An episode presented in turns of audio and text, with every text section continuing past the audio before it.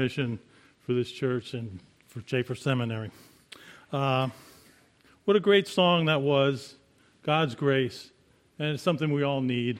As you all know, we are sinners, but by His grace, we are pardoned, we are redeemed, we are justified when we trust in Jesus Christ. So uh, let's, uh, before we begin, I'll give you all a few moments to take it before the throne of grace. If you have any unconfessed sin, uh, now's the time.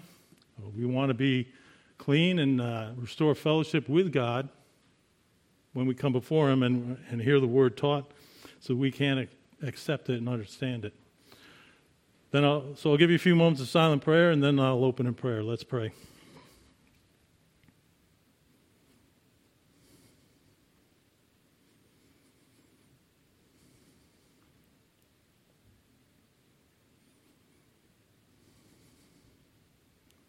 Our gracious Heavenly Father, we are here this evening to worship you through the study of your word. We love you, Father, and we thank you and praise you for who you are and what you've done for us, redeeming us, preparing from eternity past a plan of salvation where we could come to Christ and be born again, born into the family of God, to, uh, to serve you in righteousness and holiness with our sin a thing of the past. Help us, Father, to remember these things. Father, as we look forward to tonight's study, uh, help us learn the lessons that Joshua uh, provided through his life and through the sons of Israel as they uh, entered the land, the land that you had promised to give to the descendants of Abraham, Isaac, and Jacob. Father, we ask your blessing upon our time this evening in Jesus' name. Amen. All right, so it's great to be back to continue our study on the book of Joshua. Uh, for those of you who haven't been here in the last four years or so since I started, uh, here we are again. Um, it, it's always great to teach uh, something that, that I enjoy. And when I look at Joshua's life, you know, we, we sometimes forget, but he was, he was just a man like any of us. Not, nothing special, but God trained him. He was Moses' uh, right hand man, during the uh, Exodus. And uh, when the time came, uh, God raised him up. And that's a great lesson for us. God has plans for us in our lives, things that He wants us to do. And He's not just going to throw us in there at the end, but He's going to prepare us for those challenges that we have ahead. So keep that in mind as you uh, do as we go through this study of, uh, of Joshua. We're looking for an explanation of what, what happened. What did Joshua do? Well, he was called by God, as we saw in the first five chapters. It's really it's Joshua's uh, succession of Moses and crossing into the Jordan, over the Jordan into the promised land. We saw that's the first section of the book, uh, chapters 1 through 5. Uh, chapters 6 through, I believe it's 12, is uh, is the conquest of the land. There were natives in the land that God was bringing judgment upon, the Canaanites and other peoples, and so they had to be subdued. And that we've already passed that. We, we're going through that. That was in chapter six through twelve. And then after that was completed, basically completed, they didn't destroy all the cities of the Canaanites, but they uh, took out the strongholds, and then it was going to be up to the individual tribes to uh, complete the job in their territories that they were allotted. And this is called uh, the, the, third section of the book, the division of the land, in chapters 13 through 21. Uh, we're completing that study tonight with chapter 21, but uh, and then the fourth section is Joshua's charge to the nation, chapters 22 through 24. So here we are tonight, chapters 13 through 21 is a section, the, the division of the land and we're completing that tonight. So, the division of the promised land, and, and what we're going to look at tonight is basically we're going to look at two chapters. Because I think the last time I was here, we did we completed the tribal allotments, and I started into the, the cities of refuge that God had promised and, and required them to uh, set up. And that's only that's the short chapter, shortest one in the book chapter 20, verses 1 through, it's only nine verses, but that's the city of refuge. We'll get into that. one more time because I think I started it but didn't finish. And then we'll look at chapter 21, cities for the Levites. And that's chapters 21, verses 1 through 45. So, as you probably remember, uh, the conquest of the land took, took several years. And why was that? Well, Exodus 29 or 23, 29 through 30 tells us God said to, to the children of Israel, I will not drive them out before you in a single year, that the land may not become desolate and the beasts of the field become too numerous for you. I will drive them out before you little by little until you become fruitful and take possession of the land. Okay, so God had a purpose. It wasn't going to happen all at once. He was going to do it little by little. And, and when you remember that uh, even 400 years later, David, as a, as a young man, is guarding his father's flock from lions and bears. So if that had been allowed to overtake the entire land, uh, there wouldn't have been much of a, of a nation for Israel to, uh, to, to, occupy. So here's a, a, map of the land as it's been divided up into the various tribes. I hope everyone can see that. It's pretty small, but uh, all the different colored areas represent different tribal uh, clans. And so that's how it looked after the, the completion of the uh, conquest. So here's the outline for chapter 20, City of Refuge. The Lord commands Joshua, verses 1 through 6. The Lord speaks to Joshua in verse 1. Uh, there's provisions for the manslayer, someone who uh, kills another man or another person uh, without malice, not murder, accidental. Those provisions are for the manslayer in verses 2 through 3. Uh, verses 4 through 6, we see instructions for the manslayer. If that happens, if they accidentally kill someone, what were they to do? And then we have uh, the cities west of the Jordan that are identified to be the cities of refuge. And then that's verse 7. Verse 8 is the cities on the east side of the Jordan. Remember, the land is split in half by the Jordan River. And so the cities on the east, there's got to be cities on both sides. That's verse 8. And there's a summary in verse 9. Now, I came across this quotation here.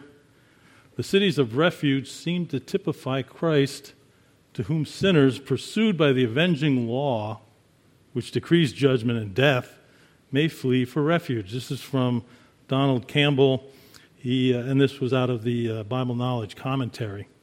And I think that's very, very apt that, because Back in those days, there was no police force. Everyone was, uh, their families dispensed the justice in accordance with the Mosaic law. But being sinful creatures, there could be emotions, passions that would deny justice to somebody who was innocent of murder. And uh, so God planned for that and put in, put in uh, the cities of refuge for the nation.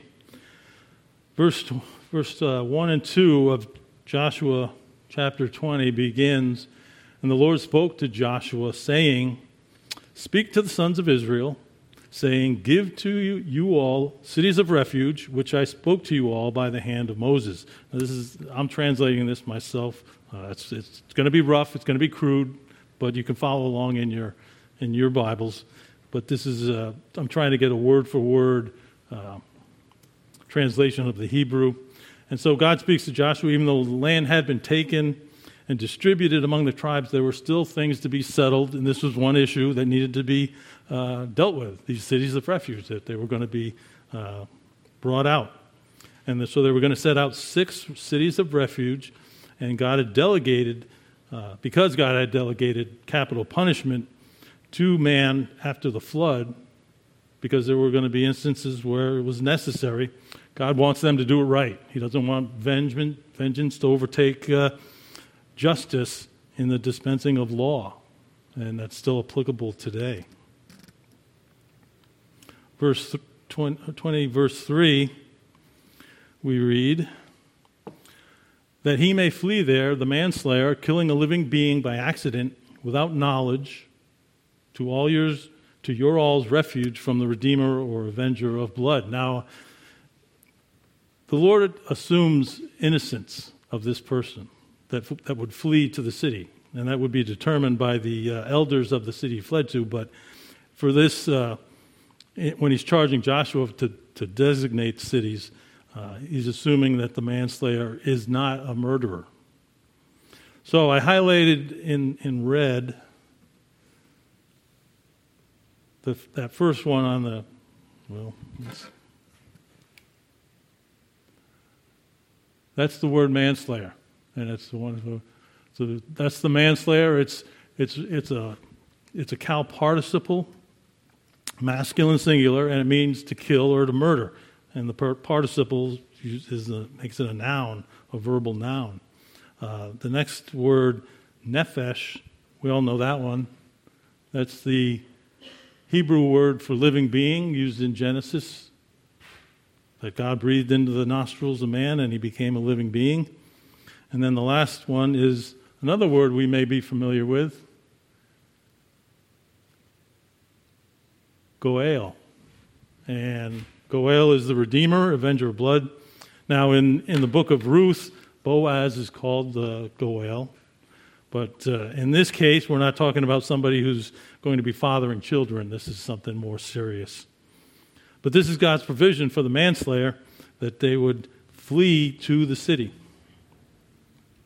Verse 4, continuing the instructions He will flee to one of these cities and stand at the entrance of the gate of the city and state in the hearing of the elders of that city his case. And they shall take him into the city to them and give him a place, and he shall dwell among them. Now, this was important. They, they couldn't just reject him out of hand. They, if he uh, sought asylum or sought safety in the city, they had to take him in. And then what they would do is they would uh, hold him there until a trial could be arranged, till witnesses could be brought in, and the elders could question the witnesses and the defendant and then the truth would be determined as best they could. Now, it's not a perfect system. Uh, no system of man is when it's dispensed by men. We have fault, faults and, and we err, but uh, that, was the, that was the pattern that they were to hold, uphold. Okay, so verse 5 says, And if he pursues him, the avenger of blood, so if the family or relative of the man who was killed goes after him. They shall not deliver the manslayer into his hands as they, the elders of the city, because without knowledge he struck his neighbor and was not hating him beforehand. And I highlighted that word beforehand because it's really an unusual word in the Hebrew. It's, it really translates as three days, but uh, it could also be the day before yesterday or even yesterday. And the idea was that he didn't have any malice before the act was committed.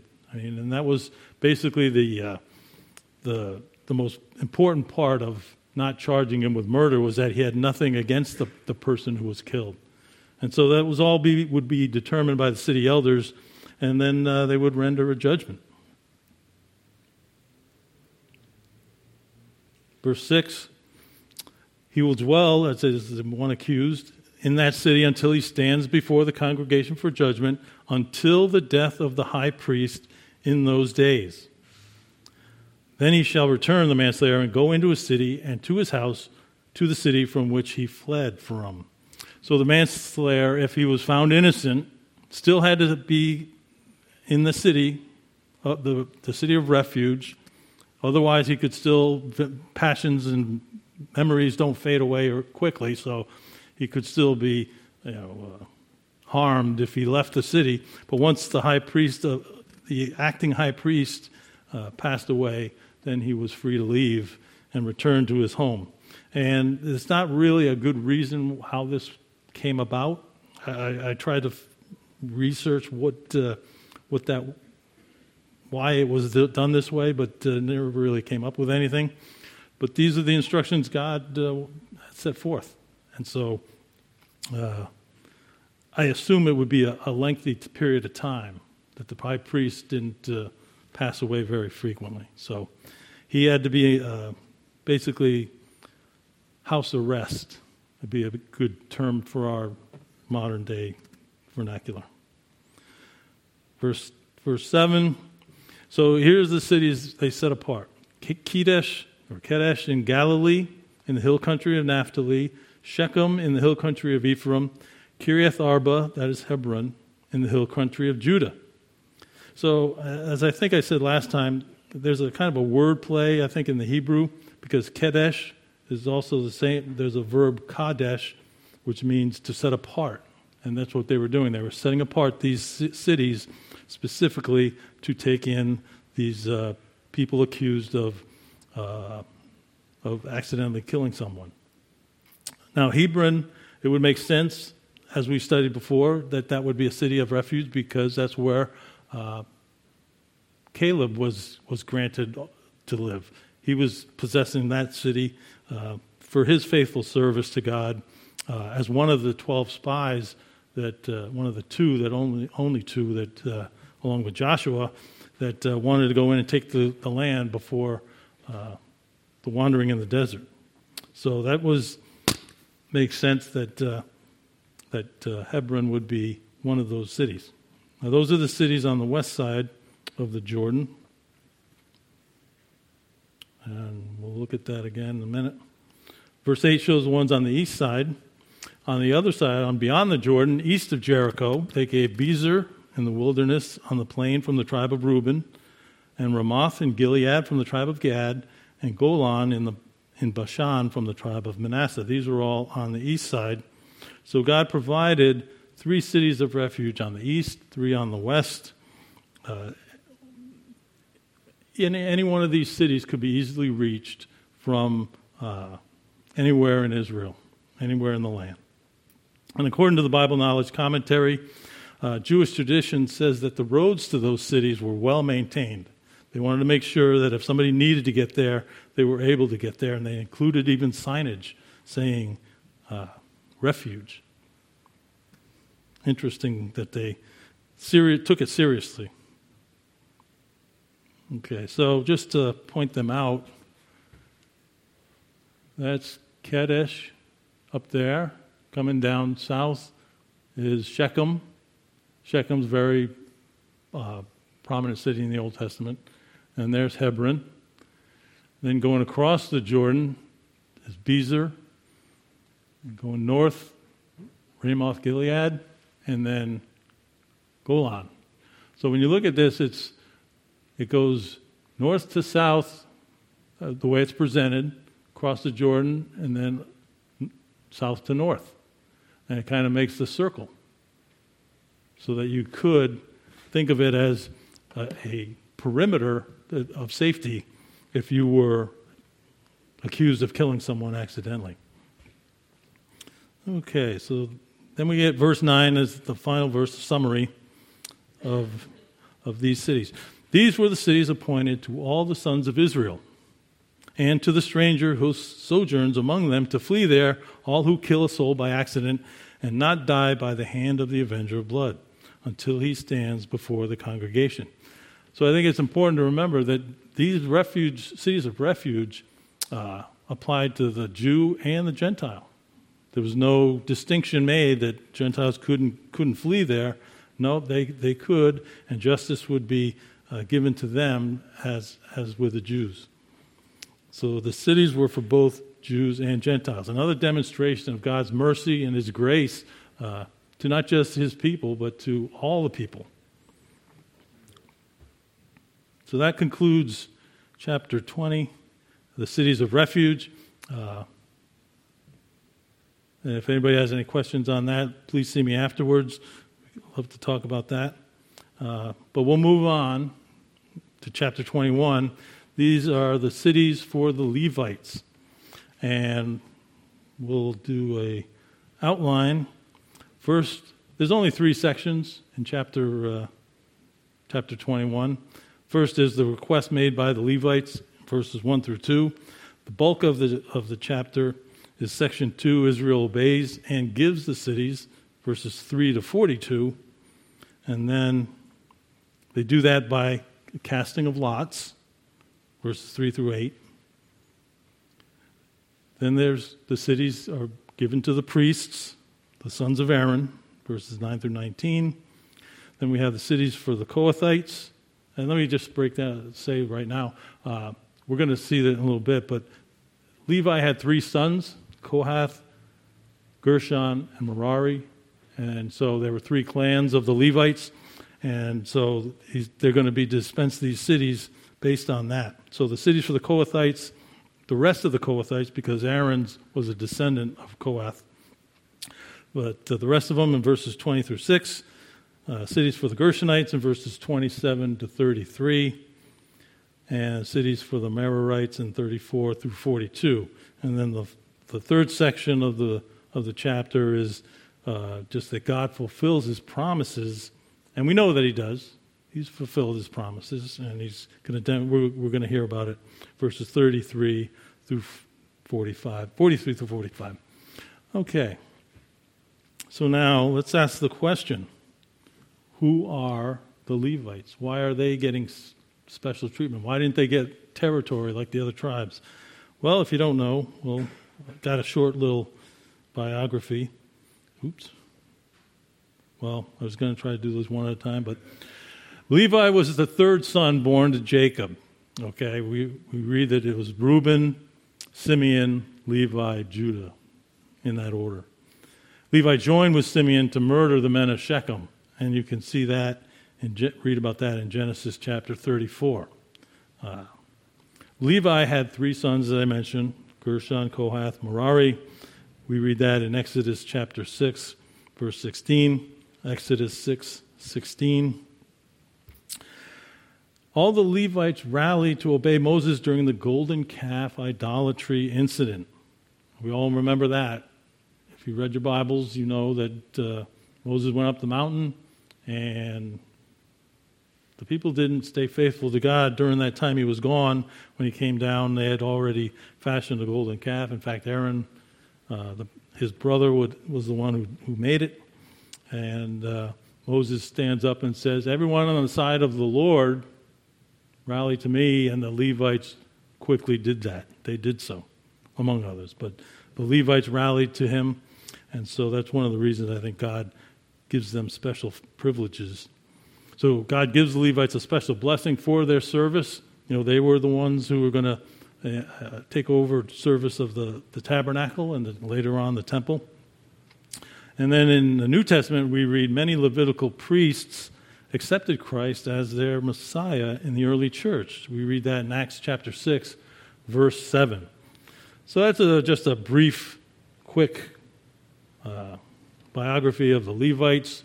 They were zealous, as obviously with Simeon, uh, the, the, Simeon and Shechem incident, and then rallying to uh, behind Moses during the golden calf uh, episode. So they had zeal for God, and uh, God blessed them for that.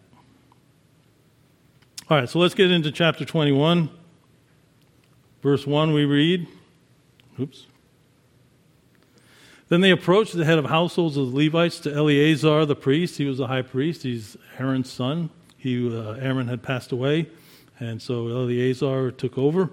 And to Joshua the son of Nun, and to the heads of households of the tribes of the sons of Israel. So the uh, the Levites, all the other tribes had gotten their their land apportioned, and now uh, it's their turn. And so they remind uh, those in charge, which was Eleazar, the high priest, Joshua, the commander of the, of the army, and all the heads of house. So it includes all the leaders of the tribes, not just one or two, but all the leaders of the tribes. They, they approached them uh, together. And so uh, we read, uh, and they spoke to them at Shiloh. Shiloh was where the tabernacle had been set up in the land of Canaan to say, The Lord commanded by the hand of Moses to give to us cities to live in, with their pasture lands for our cattle. So uh, they want to get what, what God had promised them through Moses. Now, does anybody recognize that word translated cattle? Right there?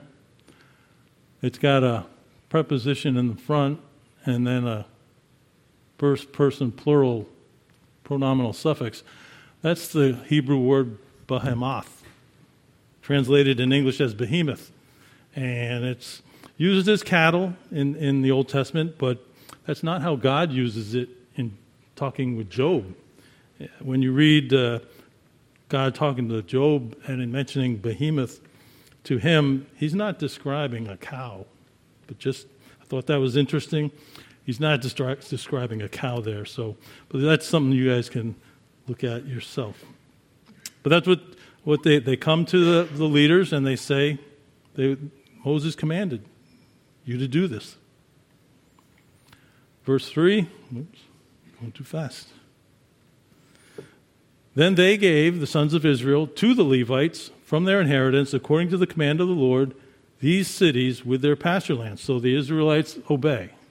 They obey. And that's, that's great. Uh, they didn't always obey. And just like us, sometimes we don't obey. But in this instance, they obeyed and gave the cities. Verse 4 Then came out the lot, and they were going to do it by lot. So here we read about it. They came out the lot for the Kohathites, and they received the sons of Aaron the priest from the Levites, from the tribe of Judah, and from the tribe of the Simeonites, and from the tribe of Benjamin. By lot, they received 13 cities. All right, so just as the 12 tribes and the territory they were received was done by lot, they hold, hold the same pattern. The cities for the Levites were going to be dispensed by lot. Now, the reason for that is that God has a, has a plan, He has a, a purpose, and He's the one that dispenses these cities and the land and the territories to which group. Uh, you know, when, when we looked at the division of the land for the tribes, there would be one tribe would come up, they would pick that tribe by lot, and then the parcels of land, they picked the, picked the, the parcel of land, and that's, they were matched up, and that was it. All right, so the first group that uh, came out was, was the priests, the descendants of Aaron. Uh, from the, they were Kohathites, but they were separated because Aaron was called to be the high priest and his descendants were going to be the priests for the temple and the tabernacle service. So they, uh, they received their cities first. And we'll look at those cities uh, in a little bit. Verse 5 To the sons of Kohath remaining, now the rest of the Kohathites, they received from the families of the tribe of Ephraim, from the tribe of Dan, and from the half tribe of Manasseh by lot ten cities. So the rest of the Kohathites receive their cities next. They get 10 cities. And notice that the cities that they receive are different from the ones, the territory that the priests received. And that's by God's design. So they get 10 cities. Verse 6 The sons of Gershon received from the families of the tribe of Issachar, and from the tribe of Asher, and from the tribe of Naphtali, and from the half tribe of Manasseh in Bashan by lot 13 cities. Now, that half tribe of Manasseh was on the east side of the Jordan. The clan of Gershon was next, so they got they were the third third uh, group. They received 13 cities, just like the Aaronites or the priests. Verse 7 To the sons of Merari, according to their families, received from the tribe of Reuben, from the tribe of Gad, and from the tribe of Zebulun 12 cities. So finally, the clan of Merari, they received their 12 cities, eight of which are located on the east side of the Jordan, only four on the west side in the land of Canaan. But, you know, again, it's God's design. It's His, his dispense of the, of the cities where they were going to go, where the Levites were going to end up. And they had to have some on the east side. The uh, territory on the east side was very large, too. Verse 8 and they gave the sons of Israel to the Levites these cities with their pasture lands, as the Lord commanded by the hand of Moses by Lot.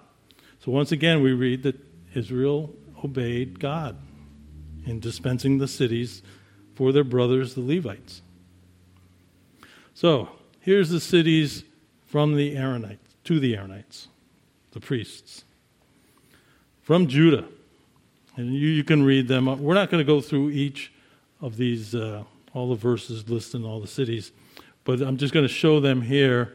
And anyone have an idea why we have Hebron, Kiriath Arba, the older name. Why that's in bold? It's because it was one of the cities of refuge. It's one of the cities of refuge. So, and that brings out a point. All the cities of refuge were under the jurisdiction of the, of the Levites, which makes sense because they were the ones who were going to be charged with teaching their, their brothers, the Israelites, the law that Moses received on Mount Sinai. So it makes sense that they would have, be the wise ones to dispense justice in case somebody uh, ran and, and went to one of the cities of refuge for protection. Okay, so these cities are, are that are given to Aaron and his, sons, the sons of Aaron. Uh, you can, if you want to get more detail, you can go look at verses 13 through 18 in chapter 21. But there's also more than that, not just from Judah. They had four from Benjamin. And there's Gibeon, you may have heard of, Anatoth. Those are ones that uh, I think are brought out in the, in the conquest. So that's the allotment to the Aaronites. And in verse 19, we read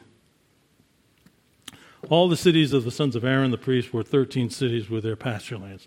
And this is going to be a recurring um, statement with their pasture lands because the Levites had, had cattle, had had flocks to uh, to uh, be concerned with, so they had to feed their their flocks and their herds. So they were required the pasture lands. Okay. Next, we have cities of the remainder of the Kohathites, and we read from the tribe of Ephraim, Beth Horon, Gezer, Kibzaim, Shechem, another city of refuge. From Dan, Aijalon, that was a, a big battle was, was took place there.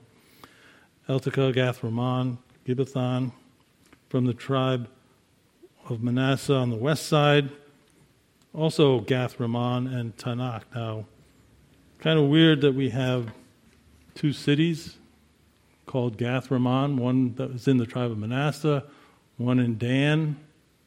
But that's not really uncommon. I mean, I looked up that there's another city called Preston in another state, Preston, Maryland. So it's not totally uncommon that two cities would have the same name. They're not the same city, obviously, because they're in different territories. But a lot of people who want to criticize the Bible as being accurate, may bring that up they said it twice, but no, they're two different cities. God doesn't God knows what he's doing. So these are the cities that are listed in verses 20 through 25 and then in chapter in verse 26 again we read all the cities 10 with their pasture lands were for the families of the rest of the sons of Kohath. All right, so now we got to the Gershonites. This is the second clan from Levi. From the east, from or on the east side of the Jordan, the, from the tribe of Manasseh, two cities, including Golan, which is one of the cities of refuge. Also from Issachar, they had uh, four more. And then from Asher, another four. Followed by three more from Naphtali, including Kedesh in Galilee, which was really northern part of the of the of the nation. So they got, again, what's that? Six, ten, thirteen cities they got, and two of the cities of refuge. So one on the east side, one on the one on the uh, west side of the Jordan. And then uh, you can find more detail on those cities exactly in verses 27 to 32. And in verse 33, once again, all the cities of the Gershonites, according to their families, were 13 cities with their pasture lands. Okay, so that brings us to cities for the final clan, the Merarites. They had uh, cities from Zebulun, four,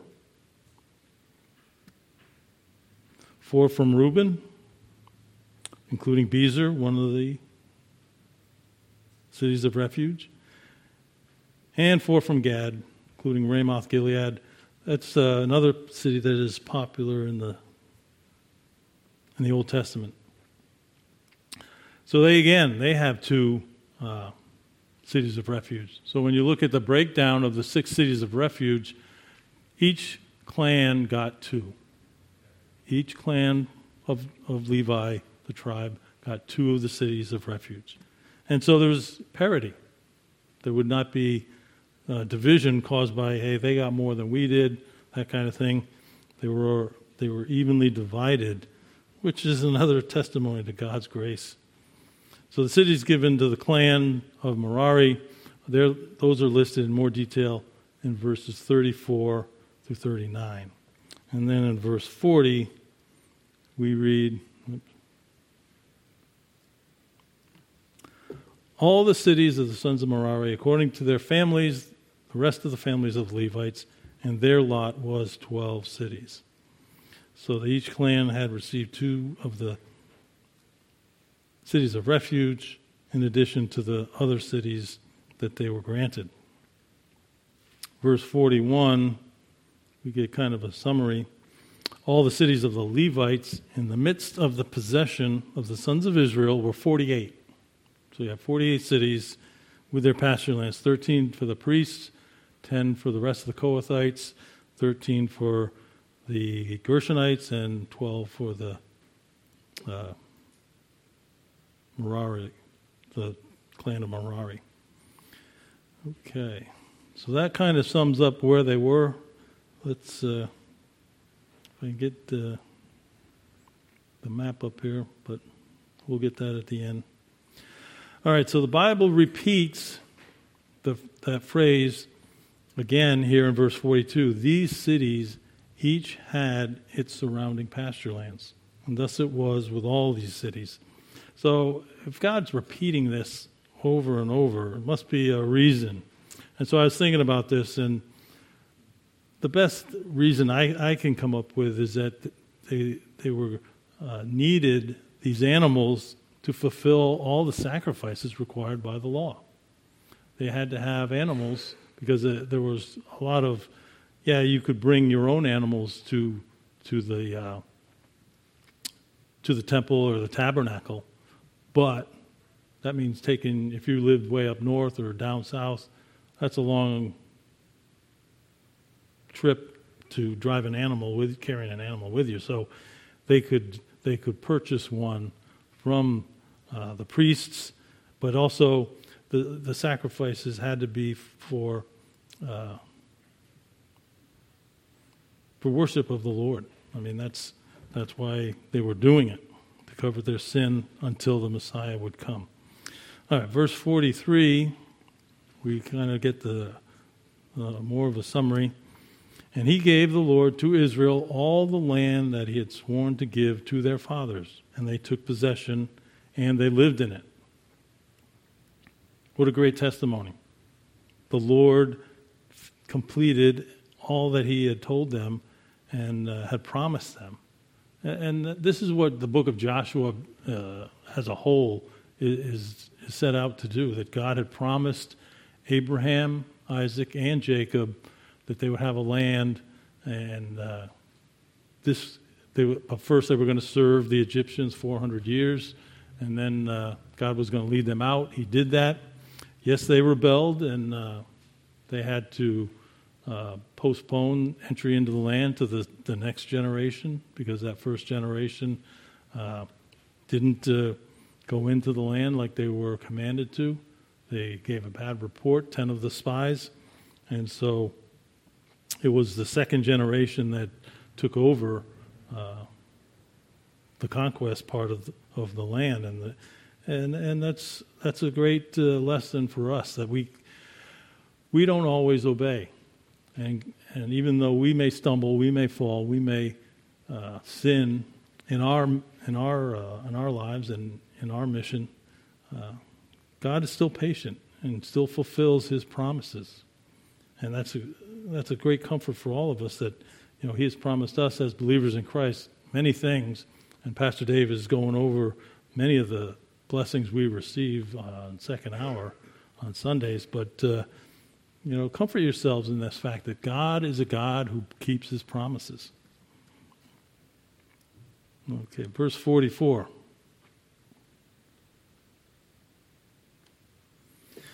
And he gave the Lord to them rest on every side according to all that he has sworn to their fathers, and no man stood before them of all their enemies. All their enemies he gave the Lord into their hand.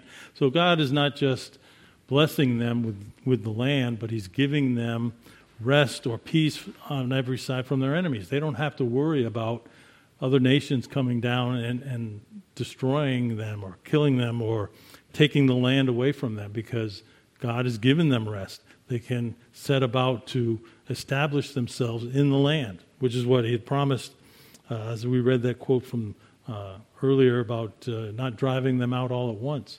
God had a plan to let them settle in the land, and then slowly He would drive them out if they were faithful. Now we know, looking back in history, they weren't faithful.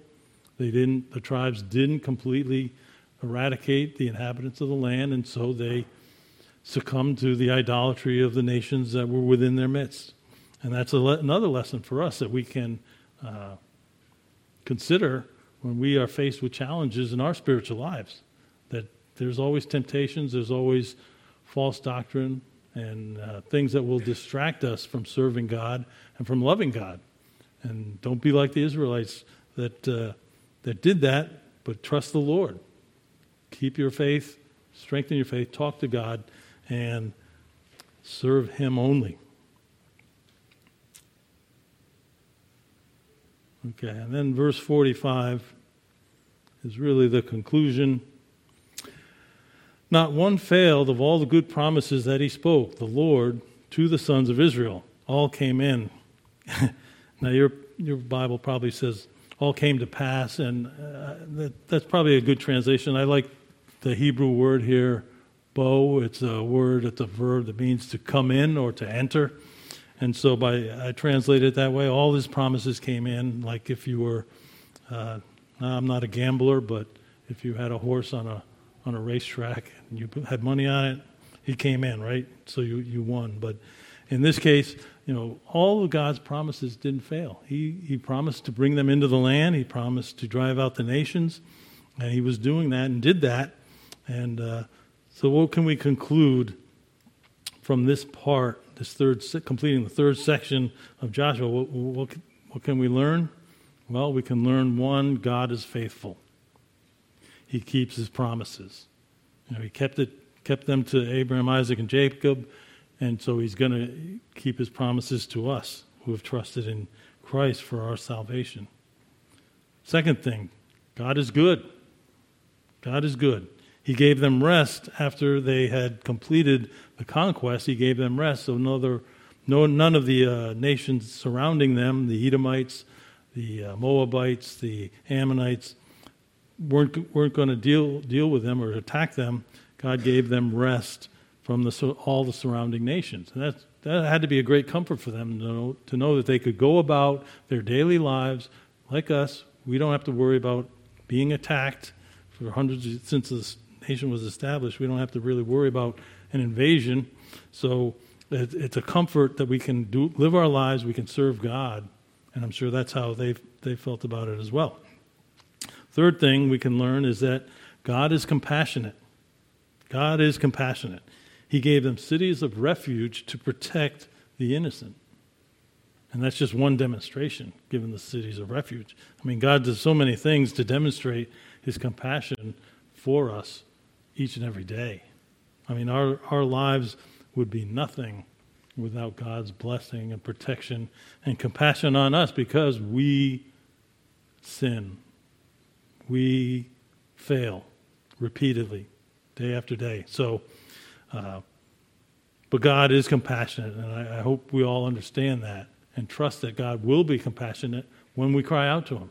Because how many times in the Bible do we read of someone who was in dire straits that cried out to God and he heard, he answered. Because God is compassionate, he's good, he's faithful. We also can learn that God blesses those who love him and are righteously zealous for him. And I say that righteously zealous because if you remember, Saul of Tarsus was zealous for God. But as he uh, acknowledged, he was zealous without knowledge.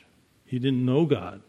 He thought he, w- he thought he was doing what, was, what God wanted, persecuting Christians, the early church. And so it wasn't until he met Christ himself on the road to Damascus that Paul realized the error he had been living under, uh, persecuting God's Messiah and those who believed in him. And those are just a few things. I'm sure if the more we meditate on, on, on the book of Joshua, what he did in leading the nation, uh, there's so many more lessons to learn. Uh, it's just a great book. Uh, Joshua, as I mentioned, you know, he, God raised him up to do a job and prepared him years ahead of time to step up when, when he was called on. And he did that. And that's what we should be thinking in our lives. What is God training me for? Why am I here? What am I doing?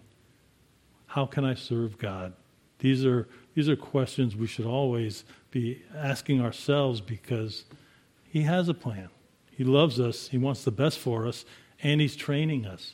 Now, we may not realize what He's training us for or when uh, we're going to be needed, but prepare yourselves. Uh, the, Apostle, the Apostle Peter says, always be prepared to give an answer to those who ask you for the hope that is in you. And that's one great way to uh, share Christ with those who don't know him. Okay. So that's, that is uh, the cities of refuge, the cities given to the Levites.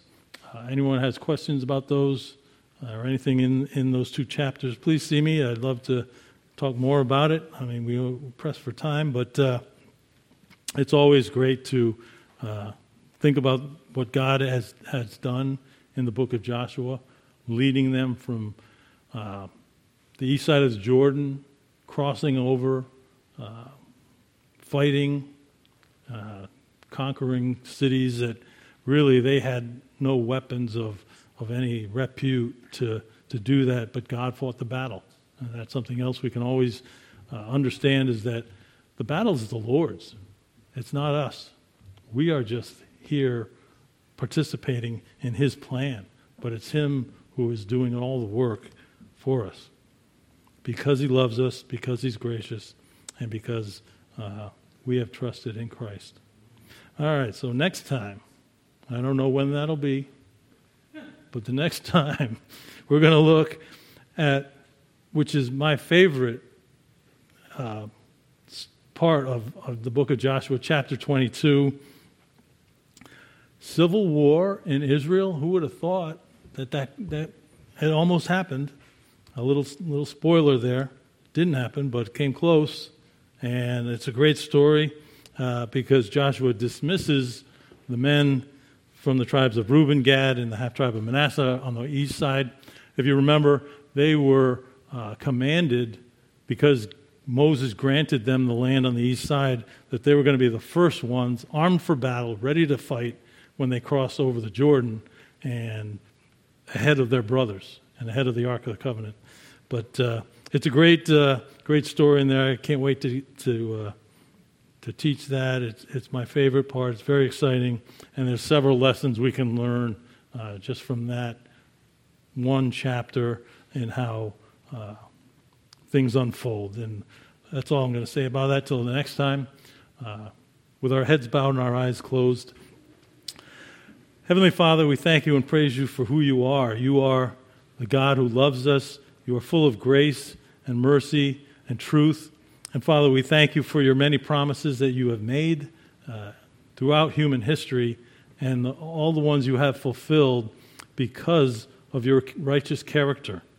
Father, there's so many things we can learn from how you deal with your creatures. And Father, we would just pray that we will be uh, aware and, that we will have a zeal to serve you and to love you.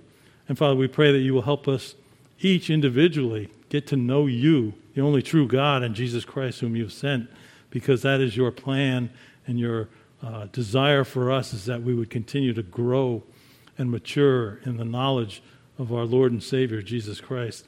Father, we just thank you in our, our in, in amazement at all that you do and all that you provide, all that you sustain us with.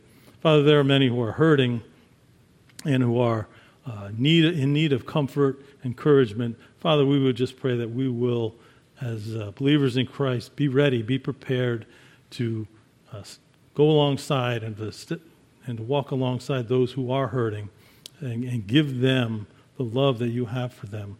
Father, we would just pray your continued blessing upon our pastor and uh, those who are traveling. We just pray that you will bring them back safely to us. Uh, may the Chafer Conference do well, be well attended. May many things learned and, and transmitted to congregations around our country. Father, we, we pray for our country and lift up our nation before you because we are in a period of rejection of all that is godly, of all that is true and good. And so, Father, we pray your, your patience, your, your love, that the Holy Spirit will work within each of us to expand our spheres of influence, to share the gospel with those that you provide and bring to us. We ask these things in Jesus' name. Amen.